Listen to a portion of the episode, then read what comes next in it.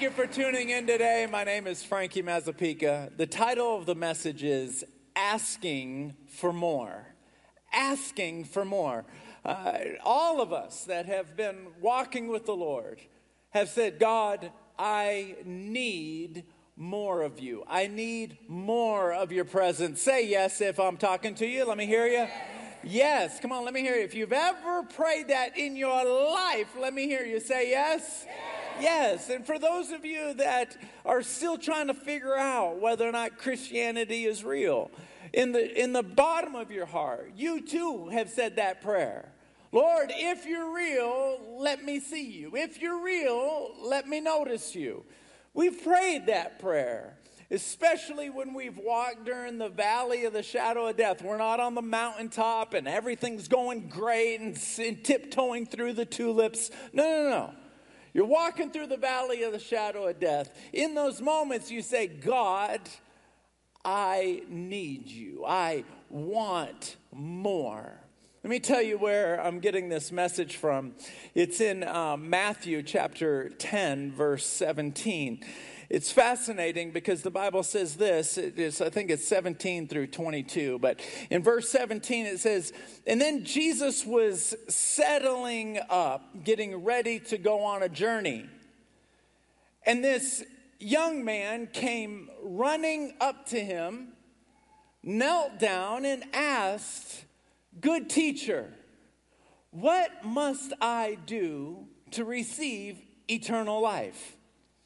And Jesus' response was so fascinating. He looked at him and he said, Why do you call me good? Only God is good. And then he began to answer his question. He said this He goes, He said, You know the commandments.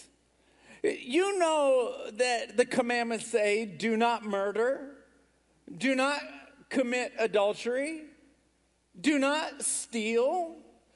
Do not give false witness. Do not defraud. And honor your father and your mother.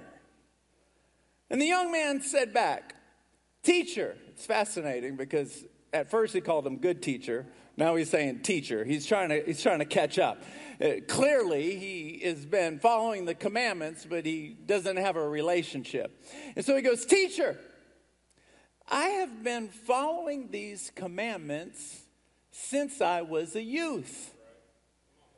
And the Lord said back to him, and, and, I love how the scriptures word it. It says that Jesus looked at him. Now, he was already looking at him, he was talking to him. But the Bible says Jesus looked at him and responded with love. So there was all of a sudden a, a, a, a, look in his eyes, his, his countenance, his face, all of a sudden started expressing a, a deep love. And he says this You lack one thing. Go and sell everything you own, and then you will have a great treasure in heaven. And then he says something that he only said to 13 people, 12 people. Well, 13 if you include Paul. But at that point, he had only said it to 12 people. And Jesus looked at him and he said, Come and follow me. Now, James and John and Peter, they had a fishing business um, surely it was profitable. I've been to the Sea of Galilee. Many of you have been to the Sea of Galilee. It, it's massive, and you can look into the sea and see fish going around. They no doubt had a profitable business. And when Jesus said, Come and follow me, they gave it up right then and right then. All of a sudden, he gives the same invitation. He says, Come and follow me. There could have been 13 disciples. He, he didn't give, there were, there, were, there, were, there were multitudes following him. In the multitudes, there were 70 that was really close to him. But, but he said, Come follow me to him. And he said, Look, I want you to give up everything because what you're about to experience, no one else is going to experience except for these 12, and you can be one of the 12. It, it's fascinating because sometimes Jesus will look at someone and say, Give it all up. But he looked at Abraham and he said to him, Keep everything you got and come follow me. There's a, a big difference when you are a fan of God, but you're committed to something else. There's a big difference. Come on, help me out here. There's a big difference. Where your mind's attention and your heart's affection goes determines whether or not you are uh, interested in God, but devoted to a competing affection. You can look at your time. You can look at your thoughts. You can look at your affections. You can look at what you're worried about. See, uh, someone who's pursuing God and they're passionate about God, they're, they, they pay attention to their passion level. They're taking their pulse and they say, God, you feel far from me. Uh, you know, it's it, uh, Monday through Friday. I, I pray and as long as I can pray. But on Saturdays, I've got kids chasing me. I got kids. You know, it's it's family day. Right in the middle of the day yesterday, I just felt a little bit of distance. A little bit of distance. And I was like, I don't like what I'm feeling. So I told the family, I need 30 minutes. I'll be back. I go into my office and I'm like, God, I don't like what I'm feeling right now. I get on my hands and I get on my knees. I say, I don't know if I'm being attacked and I can't see it. I don't know if there's someone I need to pray for, but we're going to fix this right now. We're going to fix it right now. If you ever feel that distance, you got to fix it right now. You say, How exactly do you fix it? Especially when you don't know what you're fighting. The only thing you know is what you're feeling. You get in there and you say, God, I don't know what to pray. I don't know what to say. So, all I'm going to do for the next few minutes is I'm going to tell you how awesome you are. I love you. I thank you. I worship you. Thank you for your mercy. Thank you for your grace. And here's the wonderful thing when you are praising God, you do not have to find God, God finds you.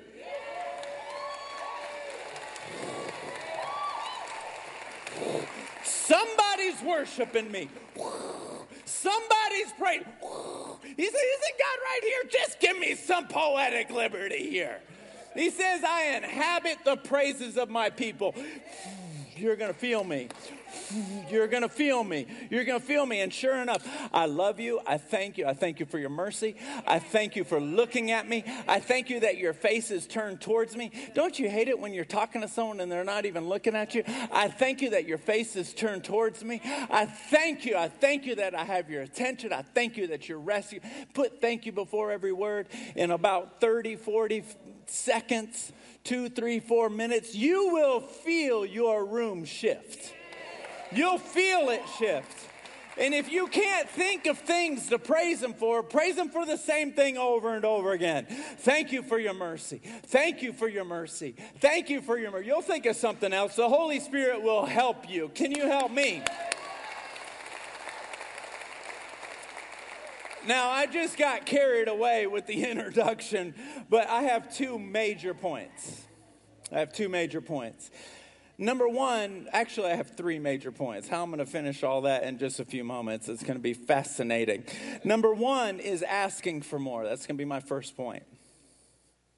My second point is sacrificing for more. And my third point is what life looks like when you walk away from more. We'll get to that in just a minute, but let's talk about asking for more. It, the, the young man knew. He knew there was a compelling, there, there was an emptiness, there's a, a sense of, for those of you that, that have ever felt this, there's like a, a, a, a sense of hollowness or a lack of meaning uh, a lack of purpose. You, what am I doing here? Why am I here? This is, uh, this is so routine. My, my eight year old had an epiphany. She said, Daddy, we do Monday, Tuesday, Wednesday, Thursday, Friday, Saturday, Sunday, and then we do it all over again. Monday, Tuesday. And that just keeps going on forever. And I was like, yeah. I, I would really like to like like say, no, no, no, you got that wrong. But that's exactly, it's just over and over and over again. And if you do not have this, this intimacy with God, you will go down that spiral. This is just over and over and over again. This is just, this, uh, really, am I supposed to do this for 97 years? Like, this is insane. He was feeling a sense of hunger. Hunger is frustrating, isn't it? Does anyone uh, help me say this word? Hangry? Hangry? Is that it? Am I saying it right? Where, you, where you're tired and hungry at the same time? My, my wife uh, was, was having our, our first child. My, our, our oldest is 17 years old. Her name's Presley. And um, she doesn't have a boyfriend. She's not going to have a boyfriend for the next decade. Everybody say amen to that. Amen to that but she was she was uh, she woke me up. My wife woke me up um, 17 years ago at four o'clock in the morning, and uh, she said, "I'm about to have the baby," and I said, "Now." I said, "Are you sure?" And for those of you who are moms, you're like, "Get up, we're going." No more small talk. So we head to the hospital. We get to the hospital we walk right through the doors. I'm going 100 miles an hour. It's 409 by the time I get there. I get there, I've noticed that everyone's real calm. This is our first child. We have three. Everybody's real calm. Everybody's walking around. Five o'clock gets here, everyone's walking around real calm. Five thirty, everybody's walking around real calm. And she's eating ice chips. Six o'clock, six fifteen. I'm like, we've been here for a couple hours now. I thought we were having the baby right now. So I asked the nurse, I was like, hey, you know, I'm not trying to push anything, no pun intended. I said, I said, when do you think that, you know, we're going to have this baby? She was like, oh, maybe 2.30, 3 o'clock. And I want to look at Allie and be like, okay, you said you were going to have the baby right now. And so I'm hungry now. It's breakfast time and she's eating ice chips. And those nurses don't give the visitor anything. You want coffee? Go down to, to, to Shoney's or the kettle and go get some coffee. I don't think Shoney's or kettle are around anymore.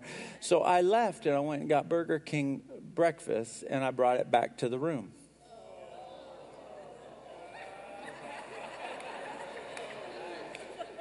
You're ahead of me. I'm eating the breakfast sandwich. It's got bacon, it's got cheese, and Allie's eating ice chips like this. and I can tell as a man, you know when you're in trouble. They haven't, I'm in trouble. Uh, I will never ever do that again. I, I just starved for my second kid and my third kid, just starved. And some of you mothers in this room are like, and are we supposed to feel sorry for you? After she had the first baby, I thought, I will get here before you and roll out the red carpet because this was intense. We do crazy things when we're hungry because it's so frustrating. And when you're hungry for God and you want more of God and you wish you could just turn it up like you turn the volume up in your car, and it's like, what do I have to do to get more of you? I need food now. See, hunger always precedes filling. You will hunger for God before you pursue God. Hunger is a gift. When people are no longer hungry for food, it's an indication that they're sick. When you stop hungering for God, there's some type of sickness that's tormenting your spirit. And you got to shake yourself and say, Wake up, I need God. And help me out here. I need God. Number two, the sacrifice for more. The catch is, is that when you want more of God, there's a sacrifice connected to receiving more. Amen. There's always a sacrifice. See, the young man came to Jesus and he said, he said, I want to know how to receive eternal life. It wasn't eternal life that he was seeking because he was already following the commandments. He wanted more. And Jesus said, You are lacking one thing. Now, he walked away exceedingly g- grieving. He was grieving, exceedingly sad, because the Bible says that he had much property. So they call him the rich young ruler. It's fascinating to me that Jesus looked at this rich young ruler who had it all and said, You are lacking. You are lacking. Have we been there before where you're just like, I don't know what to complain about, but I'm not happy? And then you just pick somebody. You're the problem. That's the problem. It's the problem. And as soon as that problem gets fixed, it's like, I'm still, that, it, it's like, ah, I can't put my finger on it. It's like the Lord saying, Look, you, you got, you, you, yeah, you got problems. Most of them are duck nibbles. They're never going to hurt you. They're just bigger in your head. They're just very, very annoying. But hey, some of the problems are significant. They're big. It's more than a duck nibble. It's big. It's like a, a pit bull nibble. It's like, God, this is serious. But he's saying, you're, you're, lacking something. What you want requires a preceding sacrifice. Give up everything and then follow me. Abraham got to keep everything, but he had to give up his whole family. He had to go to a distant land and walk around not even knowing where he was going. In order to receive what you are asking for, most of the time, it requires a sacrifice. See, God will give you what you need out of the kindness of his heart. But what you are desperate for requires a sacrifice. It requires a sacrifice. Uh, I, I remember praying uh, back in that room right there. There's a little area where I go back and pray sometimes during the week. And I was asking God for, uh, to have a, a certain type of church. You know, when we first started the church, it was like we just want bigger, better, and stronger, bigger, better, bigger, better, bigger, better. But then you, you know, you, you look at my beard. I got gray in it now. Like it's a different ball game. Now it's not bigger. Now it's not bigger. Now I, I, I just want to feel the crackling of a bonfire, right? I, I want to sense that the presence of God is, is moving somewhere. I, I, I want to sense it. I want to feel it. I want to see it. I want to see somebody's face face light up because they experience the power of God. I want to see it. Otherwise, I don't want to come. Are you with me? Say yes. Come on. Are you with me? Say yes. If you want a Bible study, if I wanted a Bible study, we could get that online. But if we're going to wake up in the morning, shower, and brush our teeth and come all the way out to church, we want to experience the presence of God. Are you with me? Say yes. I felt the Lord tell me just lightning fast, not out loud, just down here, just what you're asking for is going to require hours of prayer. Hours. What you're asking for. Now, you can get these other things, you can get these other things by praying this much, but what you're asking for is this much. Which you, you, you can have all of these things just by loving me. You can have all of these things by giving me some time 10, 15, 20, 30 minutes a day. But what you're asking for, Frankie, that's going to require hours. That's a sacrifice. Sometimes the sacrifice will look different. I got a friend of mine who pastors in Louisiana, and, and he, he, him and his wife were on the call at the same time. I was talking with him, and the wife said, I was praying for this guy at the altar, and he went through a divorce a couple years ago. The wife left him for another man, and his hatred, his unforgiveness towards her over the past few years is only grown. And no doubt he was deeply betrayed and deeply hurt. No doubt. And she looked at him and she said, It's time to forgive. If what you're asking for, what you're asking for from God requires you to forgive.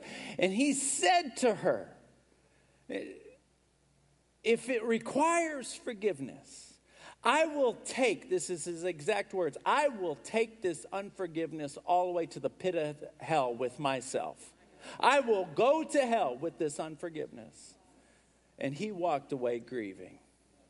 It requires sacrifice.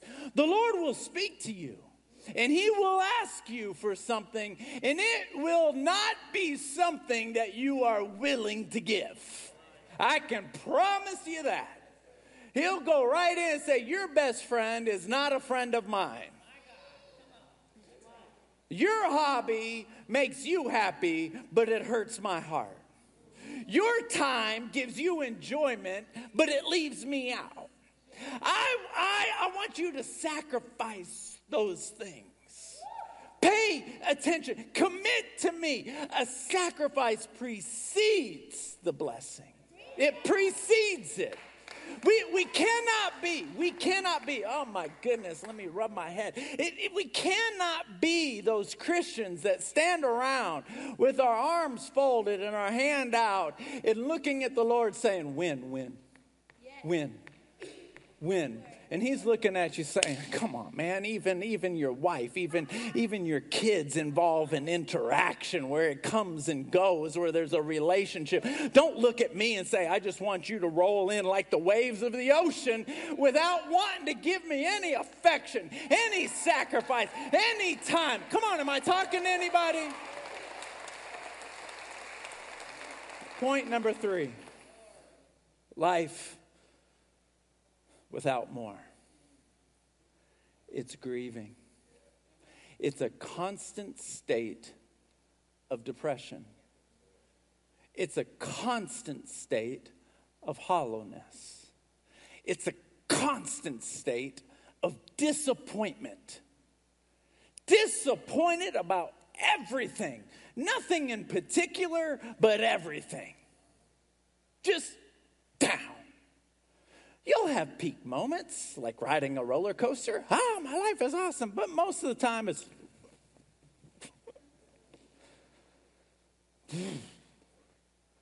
See, people who have, I'm willing to sacrifice it all. Those kind of people, even when they're on the downslope of a roller coaster, they're full of hope. They're anticipating something shifting any minute. There's anticipation there. I might be in the shadow of death, but the only reason why I'm in the shadow is because I'm walking underneath the light of God. I'm walking underneath God. That's why there's a shadow. There's a shadow because there's an angel above me. That's why there's a shadow. I'm walking through the valley of death, but I'm under a shadow. There's a, there's excitement. There, there's anticipation. You know winning is on, in just moments away. It might be really be days away or weeks away or months away, but your spirit's saying, just hold on. Just hold on. You go through troubles differently. But people who are not willing to make any sacrifice when they go through troubles, you can see it on their face. They live that way. You live that way. This is not an experience for you. This is your life. This is your life. Raise your hand if you know what I'm talking about. You look right in their face. You can tell this is your life. You put makeup on it, but it's still, we can see it. Are you with me? Say yes. A few months ago, I was, uh, uh, I was praying for someone, and um, I'm going to show you this video in a moment, the testimony anyway. I was praying for someone, actually, last year, I was praying for someone, and they had esophageal issues. They couldn't swallow. And he also had PTSD because he served in our military in Iraq. But when I prayed for him, his esophageal issues instantly cleared up. Boom. He went home and ate barbecue. Never had a problem again. Boom. Cleared up. Bang. Awesome. He kept coming back about the PTSD, waking up in the middle of the night, panicking, full of sweat. Can shake it.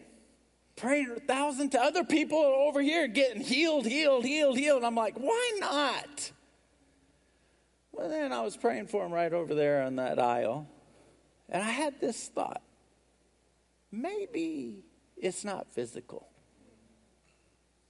Maybe there's a devil tormenting him. Maybe. And so I said, hey, look, let's just ask the Holy Spirit and see where he leads us. I said, I'm going to ask the Holy Spirit to bring to your mind anything, anywhere where a door may have been opened and he, the devil just slipped in, like a flood, just kind of creeped in. And so I said, Holy Spirit, bring it to his mind. And I said, if anything comes to your mind, I just want you to say, I renounce it. Like, I renounce anger. I renounce unforgiveness. Just whatever comes to your mind. I renounce pornography. I renounce whatever comes to your mind. And so I waited. He didn't say anything. A few minutes later, he started renouncing things. And all of a sudden, I could see. I could see. I hadn't even prayed. I could see visually. You would see. Anyone, you can see God was moving on him. He was being delivered. I was like, wow, God's doing something. That night, in the middle of the night, he wakes up. He goes to the, uh, well, I'm not going to tell you his testimony. Take a look at this. I want to tell you about my healing. Um, it happened not too long ago, and my journey kind of began in 2018. I was called to the border on deployment with the Army National Guard. I was down there for nine months, and coming back, things got really, really bad. And I started having a lot of issues at work, and that's when I was diagnosed with PTSD. Um, and along with PTSD, all the side effects, suicide ideation, um, you name it, I, that's what happened. And so, um, that was some time ago. It's been a huge, huge struggle for myself in my life, my marriage. It just really impacted me in a major, major way.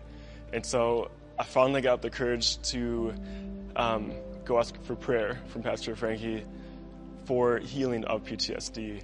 And so after he prayed for me, he led me through a prayer. And then he prayed for me, finished praying. I went home and I didn't feel very good. I got really, really sick. My stomach was and knocked all the rest of that night. And I went to bed and I woke up and I vomited. But I went back to bed and um, I woke up a second time and I vomited. But this time when I vomited, it was pure black. And it had no taste, no smell, no burning sensation, no nothing. But it was pure black. And as soon as it came out of my mouth, I looked at it, and the first thought, first thought I had was, that is pure evil. And um, after that happened, I still didn't feel 100%. Um, that happened two more times I actually threw up pure black. And still same thing, no taste, no smell. And I was actually, um, Tracy woke up the third time and her sister happened to be over. So I was like, I need you all to pray for me. So we went into the living room and they prayed for me from um, it had been 2, 2 a.m. until 7 a.m. Just all night we prayed and prayed and prayed. And I went to sleep. Um, and I woke up in the morning about 7 a.m., a little after 7, and I puked one more time. But this time it was pure white. So after that, that was it.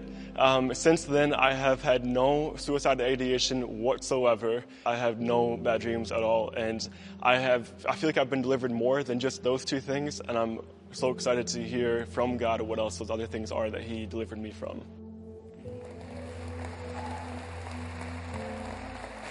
Come on, let's stand up and give Jesus a standing ovation. Come on, let's give it to him.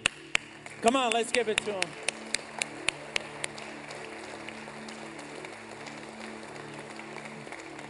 I've, I've prayed for uh, over the last, I'm going to pick a number here, 12 weeks. I've prayed for a lot of people for deliverance, and it's fascinating because every single person is different. Some people just cry, some people just cough a couple times. Some people just all of a sudden you just feel like a million pounds just came off your shoulders. A, a rare occasion where someone throws up. See, you're made up of three. What am I trying to say? Entities. Okay? You got your flesh. You can pinch that, hold that, touch that. You have your spirit. And those of you who are Christians, well, even non Christians, that spirit lives forever. It's either going to go to hell or it's going to go to heaven. That's the spirit part of you. But your soul part of you is your mind, your emotions, your will. Now, Satan cannot touch your spirit if you're a believer. Can't touch it. That's the part of you he cannot touch. But like cancer, and I'm not saying all cancer is the devil, I'm just using it as a parallel. He can touch your flesh.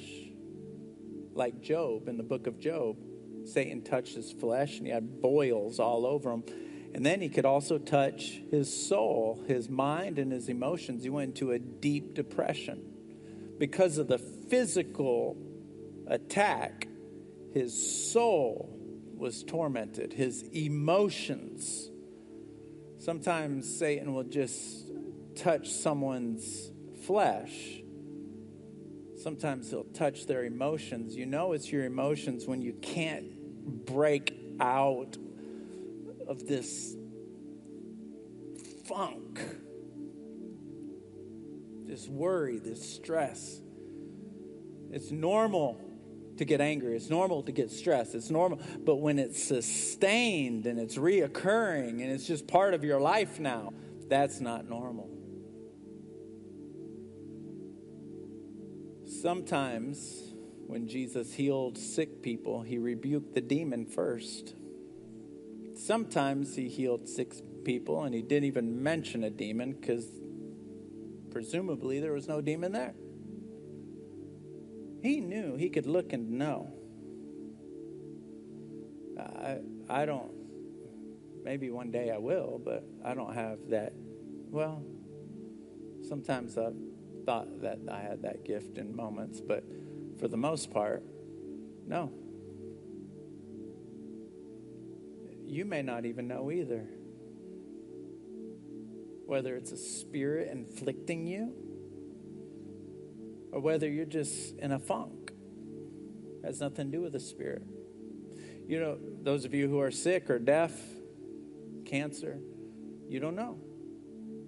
You don't know if it's a spirit inflicting you like a thorn, or if it's just you're a clay pot. It's what the Bible calls us. We're made of dirt and there's cracks.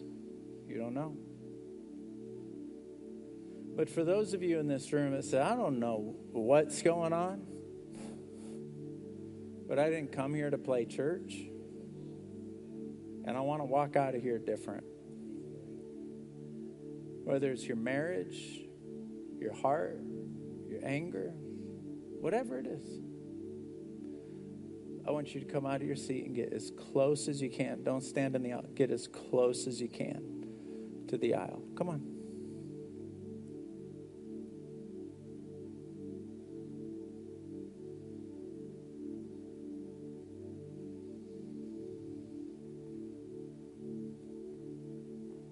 As close as you can. Come on, get close, close, close, close.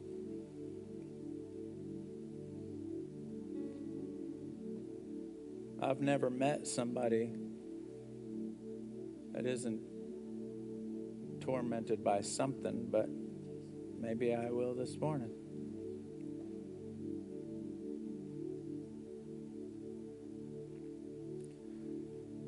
I was talking to Sarah. She's our chief of staff. She runs our team. She said, "Why why do you think some people know that they're tormented but they don't want to be free?"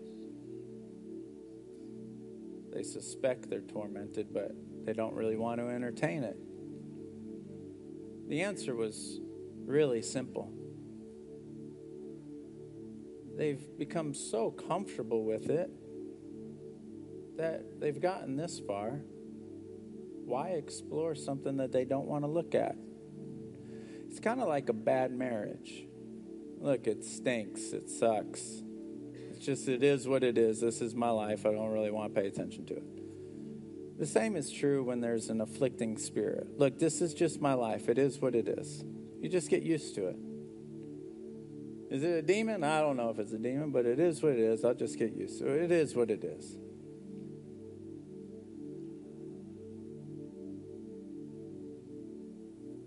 If you're in this room and you're even remotely nervous and you're remotely uncomfortable, there's a reason for that. There's a reason for that. And I just want you to remember I want you to remember these are some harsh words. I want you to remember this moment right now that you are choosing to walk out that door the same way. Just remember this moment. Tomorrow morning on Monday, remember this moment. Thursday, remember this moment. Remember this moment right here. Okay? Remember this moment right here. We look back at that rich young ruler and we're like, what were you thinking? It's easy to look at somebody else and go, but I want you to remember this moment right here. In this moment right here, there's many in the room, not all of you, I know that, many in the room that out of pride or you think you're going to be embarrassed or you don't know how God's going to deliver you and the unknown is too scary. I'm good. Just remember this moment. Okay? And you may say to yourself, I'll just come back next week if I can't take it anymore. Every Sunday is different. When I wake up in the morning, I'm going for healing in my head. I'm going for healing. That's my passion. We go for healing eight out of ten times. Every once in a while, the Lord says, This is what I want to do today. You may be waiting quite some time. So just remember this moment right here. For those of you who say, I can get delivered at home, well, why haven't you done it yet? If it's that easy, why haven't you done it yet?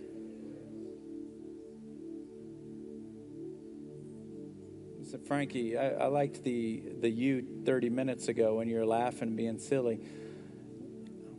Is that is that what you want right now? You want me to tell jokes? I mean, your life is like my life. It's intense. You want me to tell jokes? Make everybody, maybe I can tell a poem, make everybody cry and send you home. Is that what you want right now?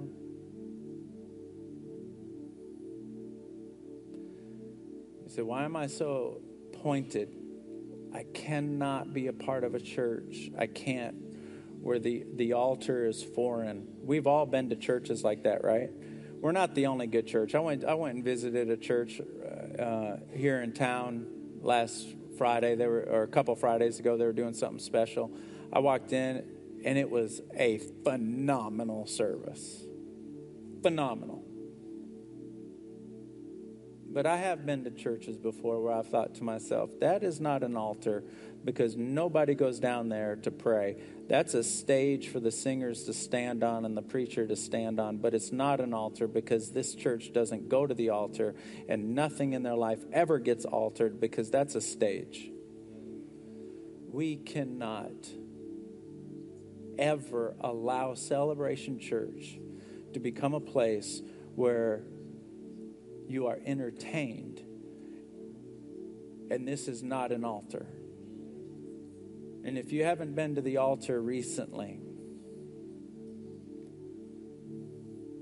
I really want to ask you to reconsider that. An altar is something made of wood, steel, or stone that things die on. And sometimes It's our pride that needs to die. Do you know the first sin to ever be committed on this planet was pride? The first sin in the history of the universe was pride. Pride. So I'm not trying to manipulate you. It's not like I get a, a bonus if more people come to the altar versus less people.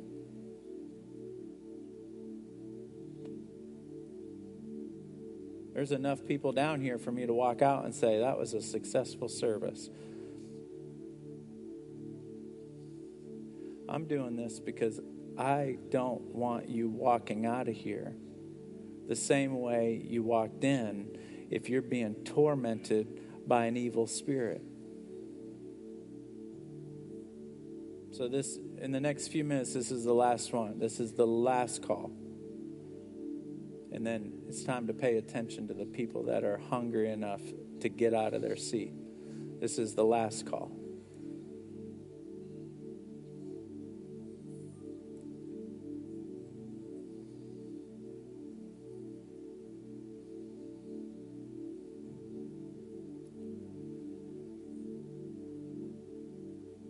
Get as close as you can. Everybody, get as close as you can.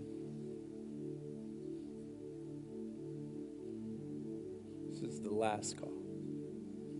And if you think for one minute that God can touch you in your seat just like He can touch you here, you have convinced yourself that you are going to receive blessings without a sacrifice that he's going to be that he's going to draw near to you without you drawing near to him you've convinced yourself of that and it's not scriptural in James 4 8, it says, When you draw near to me, I will draw near to you. Now, you can tell yourself this, this personal false doctrine all you want to, but you might want to stop coming to celebration because I'm going to tell you right now, you're telling yourself a false doctrine. Again, my salary is probably going to stay the same until Jesus comes. I don't get but I don't need one. So, my point is, I don't get, there's nothing in this for me. The church was full today. It's full, wall to wall. I don't need to do this. This is for you.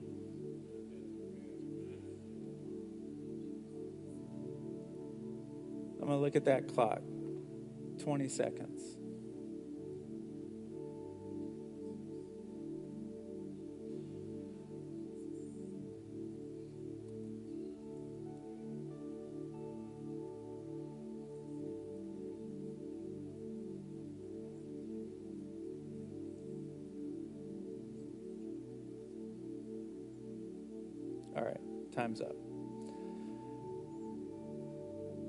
Everybody down here, I'm looking at you now. Everybody down here. I want you to put your hands up because you're going to receive what you came here for. Put your hands up. I can already feel the brush of his spirit.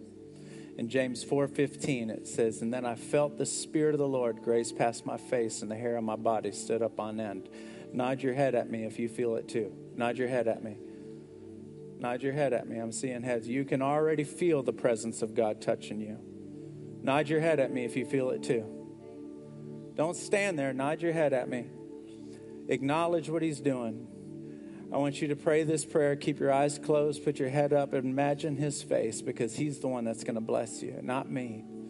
There's something greater in this room that we cannot see that's going to deliver you of every single thing that you have come here for and more.